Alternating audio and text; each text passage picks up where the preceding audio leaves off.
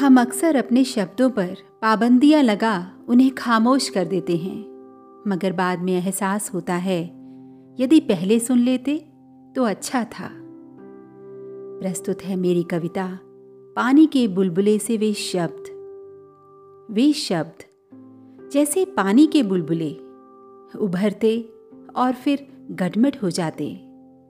शायद सुना होगा तुमने भी, मगर मैं सुन लेती। तो अच्छा था। आत्मनिष्ठा के लिबास में स्वयं को समेटे बढ़ती रही। बहुत कुछ कर दिखाने का जुनून लिए, न कभी कदम थके, न हिम्मत हारी। कहीं अहंकार था तो कहीं तिरस्कार। ऐसे में अंतःकरण में उठते वे शब्द। शायद अनसुना ना करती तो अच्छा था। जिद ही थी जो बिखर बिखर कर संवरती गई।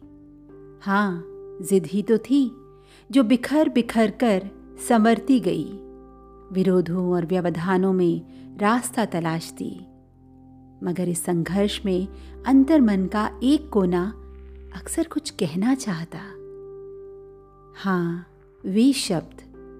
कभी होठों पर मुस्कान बिखेर देते तो कभी आँखों के कोरों से दो बूंदे टपका गटमट हो जाते।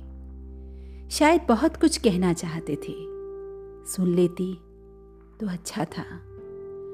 मन में उमड़ते घुमड़ते जज्बातों को, हालातों की आड़ में कहीं अंदर भींच लिया था मैंने।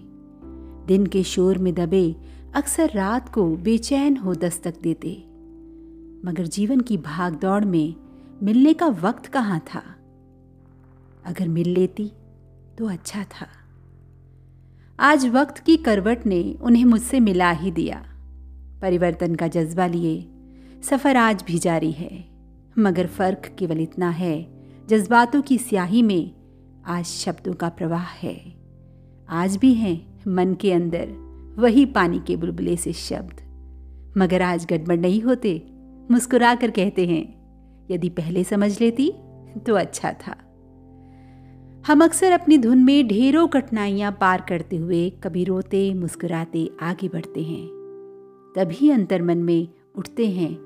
पानी के बुलबुले से ये शब्द, देखिए, इस बार इन्हें संजो लेना, क्योंकि आपके अनुभव किसी और के अंधेरे में उजाला भर सकते हैं। धन्यवाद।